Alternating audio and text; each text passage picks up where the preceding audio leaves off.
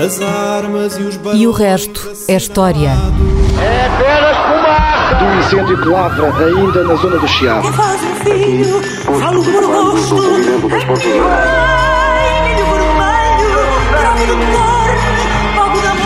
Quer transformar este país numa ditadura. Não, não. Com João Miguel Tavares e Rui Ramos. Olá, sejam bem-vindos ao episódio número 53 de E o Resto da História, com João Miguel Tavares e com Rui Ramos.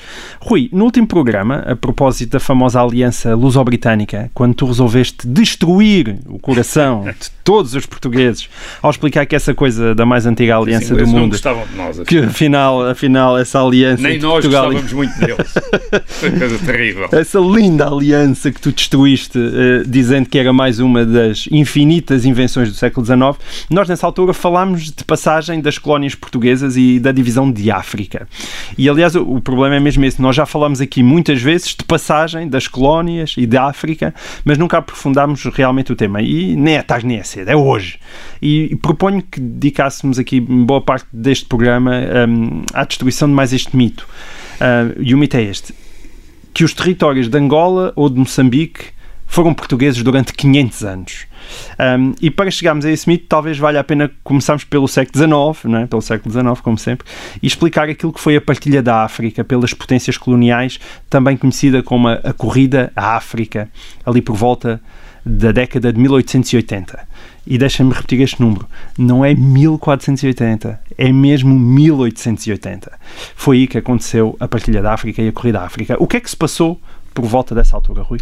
Uh, já vamos aí a, a 1880, mas uh, deixa-me começar a dizer, porque começámos a falar de mitos, que de facto a, a colonização portuguesa, uh, na época contemporânea, no- nos séculos XIX e XX, mas mesmo já antes, era um dos nossos grandes mitos. Está associado muito à imagem, à memória que temos do passado português. Está logo associado aos Lusíadas, isto é o facto do nosso grande livro uh, patriótico uh, ter como uh, foco a viagem de Vasco da Gama e uh, os feitos dos portugueses no, Ori no, uh, no Oriente. E portanto, tiveram que passar por esse África até é um- chegar lá, não é? enfim, esse dá logo uma ideia da, da importância que esta, que, esta, que esta expansão portuguesa teve na constituição de uma memória nacional e durante muito tempo essa, essa memória foi a memória de uma grandeza de que um país pequeno se devia orgulhar e com o qual devia contrastar a sua pequenez. Naquele mapa ah, do famoso. Estado Novo, Portugal não é um país pequeno, punha-se Juntava-se Angola, Angola, Moçambique. Guiné e todas E ficávamos as do tamanho da Europa, Por é? cima do mapa europeu e ficava do tamanho da Europa. E, portanto, isso na altura justificava, a ideia era justificar o orgulho, justificar a arrogância, e agora o mesmo mito mantém-se, isto é, continuamos a pensar,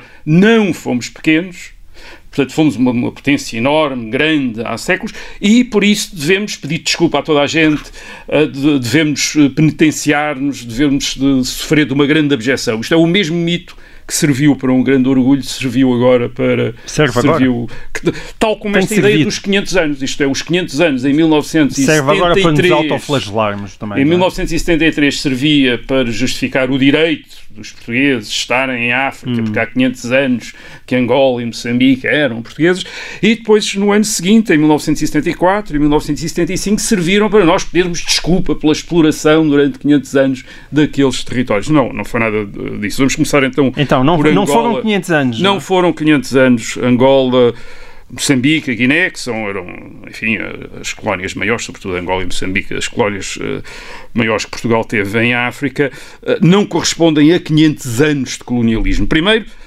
porque na configuração que tem atual, em termos de fronteiras, essa configuração data do fim do século XIX. Isto é, dos anos 90 já. Isso é nos anos 90 do século XIX que Angola adquire aquele, eh, eh, o formato que tem, tal como Moçambique e tal como Guiné. Uh, depois, porque se por colonialismo, por colonia- colonialismo entendermos ocupação efetiva dos territórios, a submissão das populações, Proteção das fronteiras, não é? proteção das, defesa das fronteiras, Hum. administração europeia, isto é um quadro de administração europeia, então, na maior parte destes territórios, a presença portuguesa eh, data, sobretudo, da Primeira Guerra Mundial. Isto é, Já XX. 1914, 1918 é quando, durante as operações, quer em Moçambique, quer em Angola, contra os alemães, uma vez que quer Moçambique, quer Angola, ah, eram vizinhas de colónias alemãs, ah, e durante essas operações é pela primeira vez que ah, há, há zonas do Angola e Moçambique que são finalmente aquilo que se dizia em linguagem colonial pacificadas, isto é, ocupadas militarmente e as populações locais obrigadas a reconhecer que os portugueses são os senhores eh, ali. Portanto, e- Então- isso data da Primeira Guerra Mundial. Dirias que o colonialismo português está mais perto de ter 50 anos do que de 500 anos. É verdade, em 1975, quando nos fomos embora, aquilo que deixámos eram colónias que de facto tinham menos de 50 anos. Quer dizer, eram, portanto, eram colónias que tinham quase um. Certo. eram recentes, eram muito. Eram mas coisas aí muito então impõe-se a pergunta, certo, mas se nós ficamos com ela é porque devíamos estar lá ou andar por lá. É, eh, exatamente. O dizer que Angola, Moçambique e Guiné, nas configuração que tinham em 1975, com os quadros administrativos e o tipo de ocupação que tinham em 1975, tinham menos de 50 anos, não quer dizer, por outro lado, que os portugueses não andassem por lá já ah, há muito tempo. E, de facto, na costa da África, eh, e na costa de Angola, e na costa daquilo que viria a ser Moçambique, e daquilo que também que viria depois a ser Gui- eh, eh, a Guiné, há barcos, há navegadores portugueses desde os séculos XV e XVI. Isto é, andavam ao longo da costa, tinham, por vezes, alguns pontos de apoio fixos, isto é, construíam um forte ali a colar, falámos daquele forte São, Bat- São João Batista da Judá. Judá, Por exemplo, sim. o Forte São João Batista da Judá. O Forte São João Batista da Judá podia ter sido o ponto de partida de uma colónia grande portuguesa ali. Não foi, porque eh, ingleses e franceses não nos deixaram. Outros tipos de, São, de fortes de São João Batista da Judá em Angola e Moçambique tornaram-se a base para colónias no século, eh, no século XIX. Isto é, basicamente ingleses e franceses deixaram aqueles territórios para os, eh, para o- os portugueses. Por vezes o que havia nos territórios, portanto, era nesses, nessas costas, eram estas bases onde estavam portugueses que por vezes eram sobretudo descendentes de portugueses, Eh, aquilo que nós hoje chamaríamos de mestiços, eles chamavam os filhos da terra. Isto é, eram pessoas, eram pessoas que, que por vezes pelas características até externas não era difícil, não, não era fácil distinguir da- da- do resto da população Sim. local, mas, mas que eram eh, descendentes de eh, portugueses e sobretudo que tinham a religião, a religião dos portugueses, isto eram cristãos, e falavam eh, português, que isso é que era o mais importante. Portanto, uma grande parte desta presença está assente nesses portugueses que lá vão ficando através de gerações, eh, muito poucos, e depois nas relações com as potências eh, Locais. locais eh, através de tratados, através de alianças, quer dizer, mas, mas repito, uma grande parte disto não era, às vezes, não era assegurado pelo Estado, era assegurado por particulares. Portanto, dizer, aquela por- velha por ideia quase de filme que chegavam, não é? Os portugueses armados com os seus arcabuzes em poderosos barcos e arrasavam os Não. indígenas que estavam piores armados, era um pouco. Não. Isto é a história do século XIX. Isto é, é, nós, nós temos uma. Quer dizer, aquilo que nós vimos em termos quase de colonização, as grandes imagens que, que chegaram à, ao- à, à maior parte das pessoas. É os dos índios e filmes os dos cowboys. É os filmes dos cowboys. E, portanto, nós todos imaginamos, temos na cabeça. Que vais ter a ver os um cowboy do século A desembarcar com, a cavalo no- em Angola e à caça de índios e a, e a percorrer índios e a laçar eh, bisontes e a matar bisontes e, e coisas assim. Dizer, temos essa imagem, é a grande imagem que ficou porque, porque, porque é do tempo do cinema. Isso é, isso é o que foi filmado, quer dizer, isso foi, isso- e é o que foi fotografado, porque também era o tempo da fotografia, quer dizer, não havia fotografia nem cinema no tempo do Vasco da Gama, nem no tempo do Pedro Alves Cabral. E, portanto, e depois é muito, e claro, e ficámos habituados também àquela desproporção tecnológica, tecnológica entre eh, europeus e os uh, nativos, isto é, os europeus com artilharia, com metralhadoras, com uh, espingardas de repetição e os outros com umas flechas e com umas coisas, etc. E julgamos, mais uma vez, que no século XVI o Vasco da Gama entrou por ali Sim. com os seus uh, porta-aviões, uh, mandou uma série de aviões bombardear a Índia.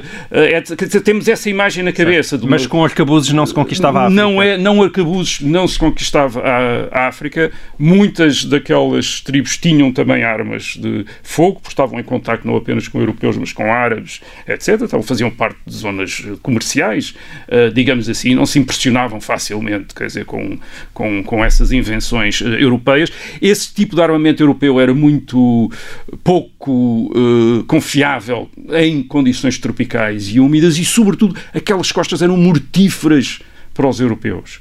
Isto é, é o caso do, do tráfico de escravos. Se não houvesse potências uh, africanas a vender escravos aos europeus, provavelmente os europeus não teriam tirado quase escravos nenhums da África, porque os europeus não tinham meios para entrar no sertão africano e andar a aprisionar populações. Tinham de ser essas potências uh, africanas que eram grandes potências esclavagistas, que tinham muitos escravos e que vendiam escravos aos europeus. A isso somavas o facto de nós portugueses também nunca termos sido muito numerosos, não é? Quer dizer, não, sempre fomos poucos milhares, em algumas dizer, dezenas de barcos. Nós não estamos só a falar.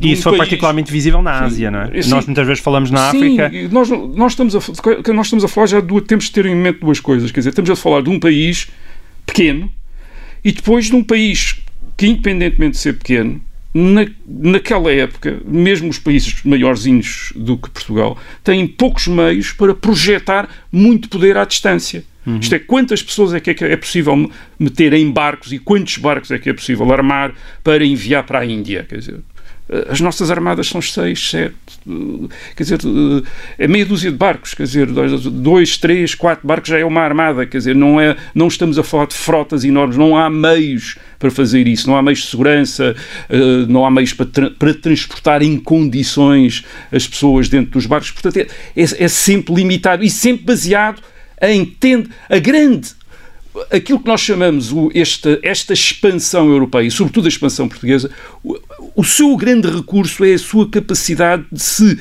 inserir na geografia do poder local, isto é, estabelecer alianças certo. com uns contra outros, uh, uh, tratados, uh, ver quem é que está, chegar lá e perceber quem é quem anda em guerra com quem juntar-se hum. àqueles que parece que, ou às vezes ao mais fraco e dar força ao, ao mais fraco, ou então ao mais forte e ajudar o mais forte a destruir Portanto, foi o mais, mais a capacidade de negociação do que é muito armas. Mais, é muito mais essa questão de, de, de tentar a explorar territórios, porque nós não temos a capacidade, por exemplo, no caso da Ásia, dos grandes impérios asiáticos, quer dizer, hum. o império dos Moguls, isto é, dos mongóis, eh, como, como se diz na Índia, os Moguls, uh, como se diz em persa, dos Moguls, etc. Esses grandes impérios olham para os portugueses como formigas que chegaram de barco, quer dizer, hum. não tem importância, quer dizer, são coisas que eles nem Como se viu, por exemplo, no Japão, não é? Ou, ou, ou, ou, no caso, ou no caso do Japão, quer dizer, onde Portugal envia, é recebido, tem interesse para o Japão porque traz alguma tecnologia que os japoneses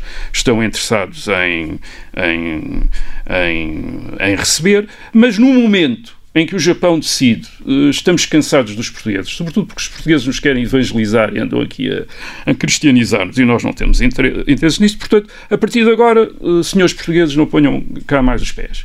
E os portugueses, a partir de Macau, aliás, eh, estamos a falar do século XVII, insistem que não, mas que querem e mandam embaixadas, e os japoneses cortam a cabeça aos embaixadores portugueses todos. E os portugueses o que é que fazem? Não, não estamos no século XIX. No século XIX, uma potência europeia, a quem isto fosse feito, mandava uma frota enorme para o Japão e bombardeava Tóquio e fazia uma série de malfeitorias nós ficámos calados, quer dizer, pronto, não aparecemos lá, quer dizer, não aparecemos mais, não fossem eles bater-nos mais, quer dizer, portanto ficámos ali calados, nós não tínhamos esse uh, poder, o Japão tinha nessa altura, não teve no século XIX, quando chega a armada americana e obriga o Japão a abrir-se ao comércio uh, com as potências europeias. Certo. O Japão já não está no século XVII e os europeus também já não estão no século XVII. Portanto, e ao século XIX faz diferença. Mas ainda antes de aí, tu citaste o caso de Macau. Uh, mas então, dentro desse teu raciocínio, como é que nós justificamos, por exemplo, a existência de Macau? Não, Macau justifica-se precisamente isso. Isto é, os portugueses tornaram-se úteis às autoridades uh, chinesas o suficiente para, uh, tal como acontecia no Japão, uma situação similar no Japão, eles, uh, e, e, na, e, na, Ásia, no resto da Ásia, dizerem assim: sim, senhora, os senhores vêm aqui para comerciar e para nos ajudar, às vezes militarmente, se nós tivermos aqui um problema, portanto ficam aí com essa ilha, estabelecem-se aí sob a nossa E vigilância, têm licença para construir um forte, que era, portanto, pediam licença para construir um forte, e ficam aí. Claro que depois, às vezes, os, os senhores da terra mudavam e havia outros que diziam já não têm licença, vão-se embora. E às vezes já havia meios para não ir embora e ficar lá e aguentar um tempo. Outras vezes, como no Japão, não havia meios e, uh, e, os, europe- e os europeus, não, nesse caso os portugueses iam-se embora e ficaram lá os holandeses, uh, em vez, porque os holandeses não faziam questão de evangelizar, de cristianizar os, ja- o- os japoneses. Olha, Então, eh, de repente chegamos ao século XIX, não é? Que foi o início da nossa conversa. E o que acontece no século XIX é, basicamente, uma revolução industrial que se reflete nas mais diversas áreas. é? Exatamente. Começa Quer a existir armamento, começa a existir máquinas, começa a existir meios de transporte e, se, e se calhar o mais importante de tudo, começa a existir uma medicina desenvolvida. Exatamente, quer dizer, de repente há os europeus. Primeiro estabelece um grande desnível de poder entre os europeus e até mesmo entre pequenos, pequenas potências europeias e eh, eh, potências do resto do mundo. Isto é, impérios do resto do mundo que, de repente não têm já força para enfrentar mesmo uma potência média europeia quando chega com os seus barcos a vapor, com, os- com a sua artilharia pesada, com as suas as metralhadoras, eh, com os seus meios financeiros e depois com o telégrafo, com a capacidade de comunicar. Portanto, já não estamos no tempo dos portugueses do século XVI e XVII. Eu escrevo uma carta no Japão eh, eh, a explicar qual é a situação japonesa eh, a Lisboa e a carta chega dois anos, demora dois anos a chegar a Lisboa e a resposta chega dois anos depois. Quer dizer, e portanto Certo. estou ali quatro anos entre escre- escrever- a carta e, e- e receber uma resposta a dizer faça isto, quer dizer, quando, enfim, se calhar já, já não estava vivo, ou uma Exato. coisa qualquer, ou, ou- uma coisa qualquer assim. Portanto, nesse momento há, há uma, dist- há, um há esse enorme desnível de poder e a possibilidade então de entrar, por exemplo, no sertão da África, quer dizer, porque há barcos, há barcos a vapor que se pode utilizar nos rios, pode usar os rios, embora os rios da África não sejam fáceis para entrar, mas quer dizer, mas pode-se levar para além da, da foz e depois explorar, um pouco como naquele, na- no Coração das Trevas, do Joseph Conrad, quer dizer, aqueles pequenos vapores que andam por lá pelo, eh, pelos rios, e depois há a medicina, quer dizer, há a medicina tropical e pela primeira vez proteção, alguma proteção contra as doenças que geralmente matavam as tripulações europeias. E ainda continuavam a provocar estragos, mas que matavam as tripulações europeias todas quando, Sim. Quando, eh, quando chegavam.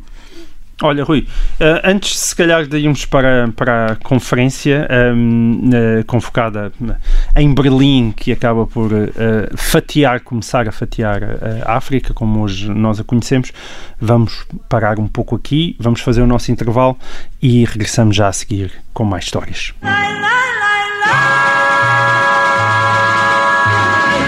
Olá, sejam bem-vindos então a esta segunda parte do episódio 53 de E o Resto é História.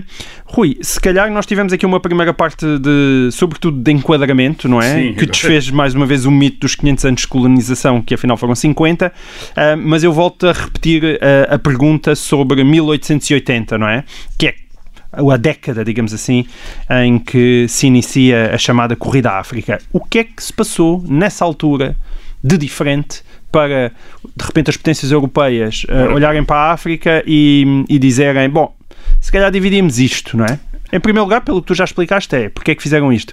Porque podiam, não é? Primeiro por podiam, É tinham resposta. finalmente meios para isso, mas a, a- a questão eh, aqui é saber se tinham finalmente interesse, porque a África tinha sido poupada eh, à colonização europeia, eh, não só pelo, pelos limites à atividade dos europeus em África, que já aqui falámos, mas também porque, tirando eh, a mão de obra escrava, aquilo nunca pareceu ter eh, Riquezas que um o grande interesse.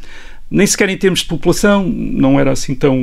É bom lembrarmos que a Europa tinha mais população de- do que a África no século XIX, ao contrário de agora, quer dizer, portanto, não era, uma, não era um continente muito povoado, Uhum. Por isso é que também havia tantos animais selvagens, grandes esportes, etc. Se houvesse uma grande população, uh, isso não teria uh, acontecido. Uh, e, e, embora, claro, também seja muito difícil calcular as populações locais, isto é, portanto, é uma espécie de, de estimativa. Havia, havia às vezes rumores, mitos de, de, de Eldorados, quaisquer, isto é, de que. Ouros ou pratas, não é? um, um reino cheio de ouro, algures no sertão de África, e fizeram-se alguns romances, alguns romances com isso, Minas espantosas, ou uma coisa qualquer eh, eh, assim. Esses mitos não eram totalmente infundados, quer dizer, porque eh, nos anos 80, 1886, por exemplo, é quando se descobre as minas de ouro do Rand, na África do Sul, e há uma corrida ao ouro na África do Sul. Mas, curiosamente, a, a, aquela, a, a partilha da África que se foca na conferência convocada para para Berlim, capital da Alemanha, pelo chanceler Bismarck em 1884 e 1885, ainda não era a falar de ouro, quer dizer, ainda não era esta África dourada uhum. de que se estava a falar. Quer dizer, o, o objetivo de, de, de, Bismarck, portanto, não é, eh, digamos, partilhar grandes riquezas entre os, eh, as potências europeias, é outra coisa, é distribuir responsabilidades e as responsabilidades são responsabilidades na introdução da religião cristã em África e na introdução do comércio. Isto é, na, introdução daquilo que para o século XIX eram os pilares da civilização. O cristianismo e o comércio. Eram as duas coisas que juntas explicavam que a humanidade fosse progressiva para, do, do ponto de vista do século XIX. Uh, uh, e, portanto, ele quer que uh, as potências europeias não apenas ocupem, mas ocupem efetivamente e tenham uma missão, um dever. Isto é, desenvolvam é, já? Exatamente, desenvolvam esses territórios e, sobretudo, não, ou sobretudo, não impeçam o desenvolvimento desses territórios. Por exemplo, uma das coisas que, que fica, fica estabelecida é uh, todos os territórios têm de estar abertos à missionação de outras confissões cristãs e não apenas a da potência protegida certo. pela potência dominante. Por exemplo, Portugal tem de deixar os protestantes fazer missionação e evangelização nos seus, nos seus territórios. Não pode fechar, não pode dizer, não, isto é só para, só os católicos é que podem fazer certo. evangelização, missionação em África ou Moçambique. Não, hum. os protestantes uh, também podem. Portanto, essa era uma das... E isso foi dessa é, conferência é, de é, é, dos princípios aí estabelecidos. Mas, mas, de facto, de facto, de facto, para ser um bocadinho mais subtil, o objetivo de Bismarck não tem muito pouco a ver com a África. O interesse dele por África era abaixo de zero, quer dizer, mais ou menos abaixo de zero. Era uma coisa muito desinteressante para ele. Aliás, a Alemanha, eh, que neste momento já é a maior potência económica e industrial do continente e é a anfitriã da conferência, é talvez uma das potências que sai com menos da conferência. Fica com uh, duas colónias, uh, uma a sul de Angola, outra a norte de Moçambique, muito interessantes. Quer dizer, isto é, não, não mostra grande interesse por conquistar grandes territórios. Porquê? Porque o grande objetivo de Bismarck é usar a África com objetivos diplomáticos. Sobretudo, é desviar a atenção das potências da Europa, das grandes potências europeias, da Europa para a África. Okay. Ele evitar tem, problemas na Europa. Ele tem um conflito com a França, hum. que é um conflito que vem da guerra de 1870, em que a Alemanha derrotou a França e a Alemanha não apenas derrotou a França, mas anexou duas províncias francesas, a Alsácia, e a Lorena. Que se, não vou agora contar a história da Alsácia e do Lorena e porque é que os alemães achavam que tinham direito a estas províncias. Bem, os franceses não achavam que os alemães tinham direito a coisíssima nenhuma e não se conformaram. E, hum. e, e Bismarck o que queria era basicamente que a França fosse se sentisse recompensada com territórios gigantescos em África. Isto é, duas províncias pequenas na Europa, deixem-nas, esqueçam-nas façam de conta que nunca estiveram e agora olhem para a África pá, e vejam aquelas extensões gigantescas certo. que vocês vão ter em África. E, e, e Bismarck esperava ainda outra coisa, era que fora da Europa a França desenvolvesse rivalidades com outras potências coloniais, como por exemplo a Inglaterra, e portanto esquecesse da rivalidade com a Alemanha, que não era uma grande potência uh, colonial. E, portanto, o, o, objetivo é todo de, digamos, fazer da partilha da África uma maneira de resolver problemas diplomáticos na Europa. Isto é, Bismarck certo. sabe que uma. Sabe, Bismarck, sabem os outros, que uma guerra na Europa entre potências industriais uh, poderia ser uma guerra tremenda, como vai ser a Primeira Guerra Mundial. Podia destruir uh, aquele mundo que ele tinha, que ele se tinha habituado na Europa. E, portanto, está a tentar, digamos, desviar as energias, Sim. as ambições, uh, toda aquela gente na Europa que são aventureiros, uma que são exploradores. África como válvula de é, escape.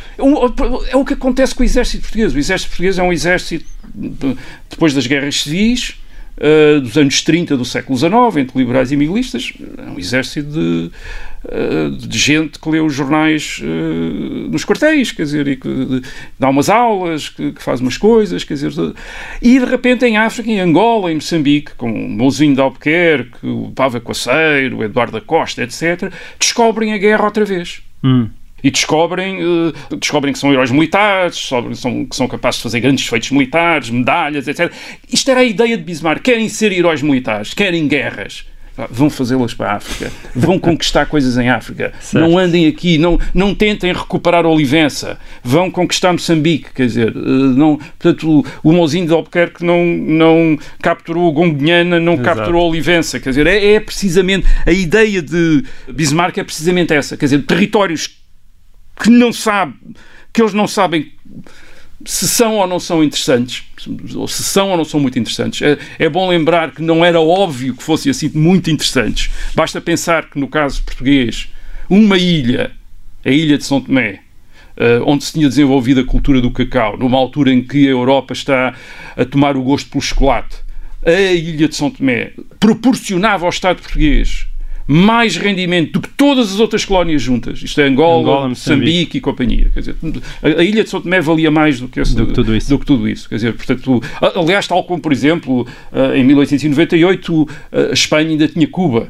Uh, Cuba valia mais do que enfim, todo o Império Português junto, quer dizer, alguma vez, quer dizer, era uma, uma zona desenvolvida, tinha Sim. grandes interesses económicos, tabaco, com também. coisas que não existiam nas colónias portuguesas. Nas colónias portuguesas, nesta altura, era, era o que é que estava a fazer? Estava-se pela primeira vez a estabelecer guarnições militares onde nunca tinha havido presença portuguesa.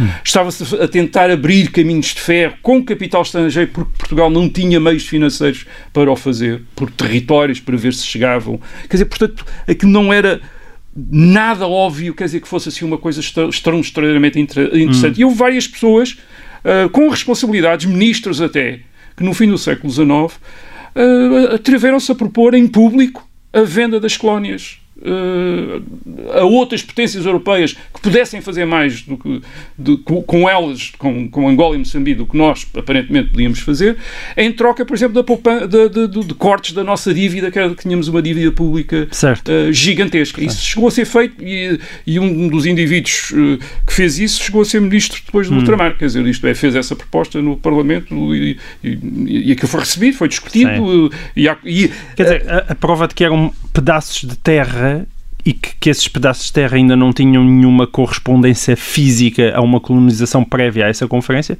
é o facto de nós olharmos para a África e ela ser desenhada a, regra de esquadro por linhas precisas Exato. que evidentemente não correspondiam a coisa nenhuma se, quer dizer, cortando a meio unidades geográficas, cortando a meio populações, quer dizer, de repente é o que acontece com estas colónias europeias, é que as mesmas populações, uma está do lado belga, outra está do lado português, quer dizer, um está, uma está a aprender francês, outra está a aprender uh, português e, e, são a mesma população. E com os problemas que depois também uh, deram os problemas que isso. E depois, claro, para evitar, depois da descolonização, guerras enormes de retificação de fronteiras, estabeleceu-se uh, que uh, se iam reconhecer as fronteiras da colonização europeia Uh, e inventaram-se nacionalidades. Na e inventaram-se e disseram-se, dentro de Angola são todos angolanos, dentro de Moçambique são todos moçambicanos. Mas quem os fez foram os portugueses, de facto, fizeram angolanos e moçambicanos e depois aqueles que ficaram lá continuá-los a fazer.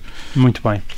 Rui, na sequência deste tema, eu não resisto em colocar-te uma pergunta mais filosófica que o ouvinte João Barbosa nos enviou e que me parece encaixar na, na perfeição naquilo que estivemos a dizer.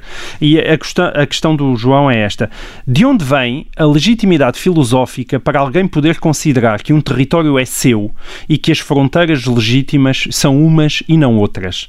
Os territórios e fronteiras são ficções humanas, úteis sem dúvida, isto diz o João, mas sem razão objetiva para serem aqueles e não outros quaisquer. E e ele especifica, a ONU introduziu algum paradigma novo de imutabilidade das fronteiras?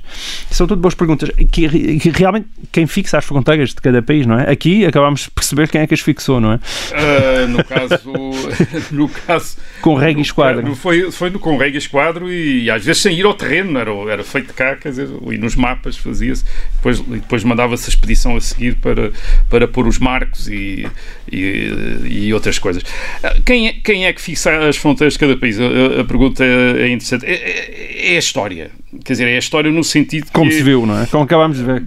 São atos de força, de violência, é depois a tradição, do, dos quais depois a, a, as comunidades humanas extraem aquilo que eles chamam legitimidade, que é aquilo que é aceito por todos.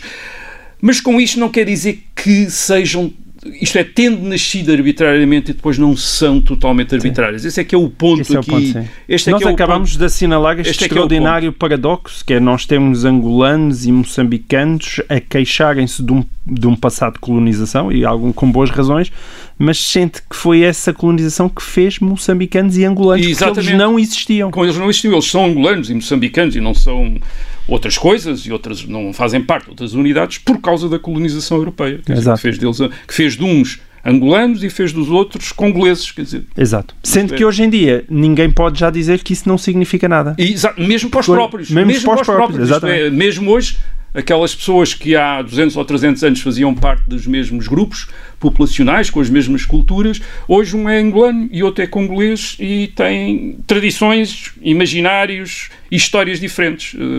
É, é fascinante isso, é. de facto. Se nós, se nós formos para a Europa, quer dizer, se formos, estávamos, estivemos a falar da África, para não estarmos agora sempre em África, vamos para as fronteiras da, da Europa, quer dizer, o que, como é que vemos a, a, a divisão territorial da Europa? Quer dizer, primeiro, começamos por ver é uma grande pulverização uh, territorial quando, quando começa a Idade Média. Temos, uh, uh, na maior parte das pessoas talvez estejam familiarizadas com os mapas da Alemanha até ao século XIX, ou da Itália até ao século XIX, com aquelas multiplicidades de, estado, uhum. de Estados. A Alemanha chegou a ter mais de 300 Estados. Isto, isto, queria dizer que havia mais centenas de territórios com um senhor, quer dizer, uma espécie de um príncipe, um, um soberano, que podia ser um, um aristocrata, um duque, mas que podia ser um bispo, podia ser uma instituição eclesiástica, um mosteiro, e o abade ser o, o soberano, ou podia ser uma cidade, e o, hum. e o, e o Conselho Municipal da cidade, dessa cidade, isto é, as cidades-estado. Portanto, era, era esta enorme multiplicidade de uh, territórios uh, definidos como zonas de soberania, quer dizer, que existia, na, por exemplo, no caso da da Alemanha e da Itália, e as suas fronteiras não eram nada claras nem nada fixas, isto é, flutuavam de acordo com o poder que todos estes senhores tinham. Umas vezes um tirava, a terra, tirava as terras aos outros, outras vezes havia um casamento e, e o, a filha do Duque casava com a filha do Conde, quer dizer, certo. e formavam, uh, e aquilo ficava uma coisa maior, quando se juntavam. Depois zangavam, depois zangava-se, separavam-se outra vez. Ora bem, Mas então, o que, é, é que fez, os, os, territórios então estabilizarem? Exatamente, o que, é, o que é que criou estabilidade, quer dizer, no meio desta. desta eu, eu, acho, eu acho que é quando, é quando o território começa a corresponder não apenas a um poder soberano, é, a um príncipe, seja ele o duque, o, o, o bispo uh, ou a cidade, mas começa a corresponder, quando esse território começa a corresponder àquilo que nós podemos chamar uma comunidade, quer dizer, uma coletividade definida não apenas pelo facto de estar sujeita a um, a um, a um certo poder, a um poder, a um duque, a um, a um bispo, certo. a um rei, a um, a um imperador, mas porque essa comunidade está a adquirir uma, uma solidariedade, um, um sentido uh, de uma, identidade pode coletiva. ser uma língua comum, uh, porque essa comunidade comum. tem uma língua comum, festas comuns, experiências culturais comuns. Uma religião comum, quer certo. dizer, pode ter uma, a mesma religião, a mesma língua, a mesma memória étnica, dizer nós somos todos alemães ou nós somos uhum. todos uh, portugueses, falamos todos português, somos todos católicos certo. e ali ao lado são todos protestantes e são diferentes de nós. Nós somos todos portugueses, falamos todos portugueses, e ali ao lado são castelhanos e falam, hum. e falam uh, uh, castelhanos. E a partir desse momento há uma lógica há uma lógica que creio que está implícita nas tradições religiosas europeias, que é a do povo, isto é, de repente o que nós temos aqui podemos chamar um povo, isto é um povo, esta comunidade é um povo. E havia uma grande história acerca de um povo, do povo eleito, o povo eleito por Deus, Israel. Hum. E esse povo eleito tinha uma, na memória bíblica, tinha uma, havia um traço muito significativo nessa história, que era o da terra prometida. E a esse povo Deus tinha prometido uma terra. Isto é, um povo devia ter uma terra. Hum. E o povo até pode andar perdido noutras regiões quaisquer, mas sabe que alguns têm uma terra que é a sua terra e quer ir para a sua terra, a terra de, de, de, onde veio. E eu creio que este exemplo bíblico é muito importante nas culturas europeias para estas comunidades políticas começarem a desenvolver uma, um, uma relação providencialista com os territórios em que habitam. Isto é, de repente, essas terras em questão já não é a terra que está por acaso, mas é uma terra que lhes foi dada, é a terra com que eles se relacionam, quer dizer, com que eles, relacionam com que eles têm alguma coisa a ver. Portanto, relacionam só ao ponto se for preciso morrerem por ela. Exatamente. As fronteiras já não são apenas um traço geográfico que é o resultado de conflitos e de guerras e, e de trocas de territórios, mas define delimitam um espaço que é o espaço de, da nossa história, do nosso destino. Hum. Uh, compreendo, portanto, passam a compreender lugares e paisagens que têm a ver conosco, são as nossas paisagens, são os nossos lugares, são certo. as paisagens portuguesas, são os lugares portugueses. Eu tinha aqui um, um exemplo para dar, assim, um exemplo brutal para dar, que era um, que acho que ainda temos tempo para dar, que era um negócio que a Espanha nos pudesse, que nos ia propor, quer dizer, certo. É, os espanhóis, imaginemos, o, o governo em Madrid, quer dizer, olhava para nós e dizia, mas epá, é, é, é, injusto, quer dizer, nós termos aqui um país tão grande e eles serem um país tão pequenino aqui na Península Ibérica, portanto, pá, vamos fazer de Portugal um país, é injusto, um, país, um, um país um bocadinho maior. Certo. E portanto olhavam para, para o seu território e viam ali a Andaluzia, fica cá embaixo, quente, etc., chatos, e faziam esse negócio, propunham esse negócio a Portugal, que era dizerem, muito bem, nós, Espanha, damos, damos uh, vamos dar a vocês, Portugal, país pequeno, a Andaluzia, Certo. E você, mas também, para isto não parecer uma coisa assim também tão paternalista, vocês dão alguma coisa em troca simbólica, só para dizer que isto foi uma troca entre iguais e, portanto, para a nossa generosidade não parecer até uma humilhação. Certo. Portanto, nós damos a Andaluzia e, é e vocês então? em troca dão-nos apenas o Minho, tá? só o Minho. Ah, Braga e Viena do Castelo, não, mais nada. Andaluzia, reparem, Andaluzia tem 87 mil quilómetros quadrados e tem 8 milhões de habitantes. Hum. E o Minho, os Conselhos de Braga e de Viana do Castelo, têm 5 mil quilómetros quadrados e tem 1 milhão de habitantes. Portanto, isto é, nós de repente tínhamos a possibilidade de Portugal ficar com o dobro do tamanho e quase o dobro hum. da população e perdendo apenas 5 certo. mil quilómetros quadrados. Mas tu desconfias e... que os minhotos não iam apreciar e os portugueses também não. O que é que estava errado aqui? quer dizer, o que é que estava errado aqui? É que Portugal é a terra dos portugueses, quer dizer, e mais do que isso, portanto, é a terra dos não apenas dos que falam português, mas dos que se identificam com a história e a herança de Portugal. Hum. E seria outra coisa se tivesse 8 milhões de espanhóis subitamente. Isto é, gente a falar espanhol e com uma história uh, espanhola.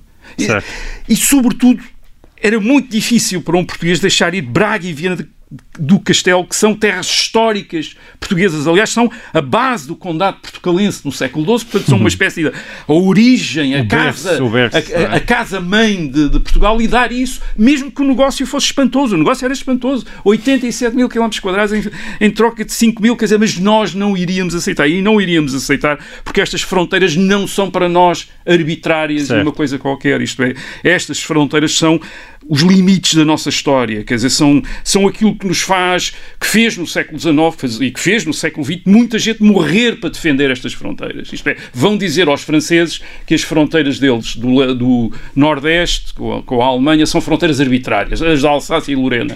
Hum. Quer dizer, milhões de franceses morreram em uh, três guerras com a Alemanha para defender aquelas fronteiras. Quer dizer, certo. Isto é, há uma mistura daquilo que os nacionalistas no século XIX chamavam a terra a misturar-se com o sangue. Hum. Aquilo já não é só terra, é sangue. é o nosso sangue que está ali misturado na terra. E portanto aquilo há, há um lado místico na, na, nos territórios, uh, que torna, sim, aquilo que foi aquilo que foi provavelmente fruto dos acasos da história, de repente coisas que nos, para nós nos parecem inegociáveis. Quer dizer, e a Constituição Portuguesa, obviamente, nunca jamais admitiria um negócio como este de trocar uh, o Minho pela Andaluzia. Nem o permite, acho eu. Muito bem. Não e assim, permite. Não. E, e assim termina este e o resto da história. Voltamos para a semana com mais terra e mais sangue.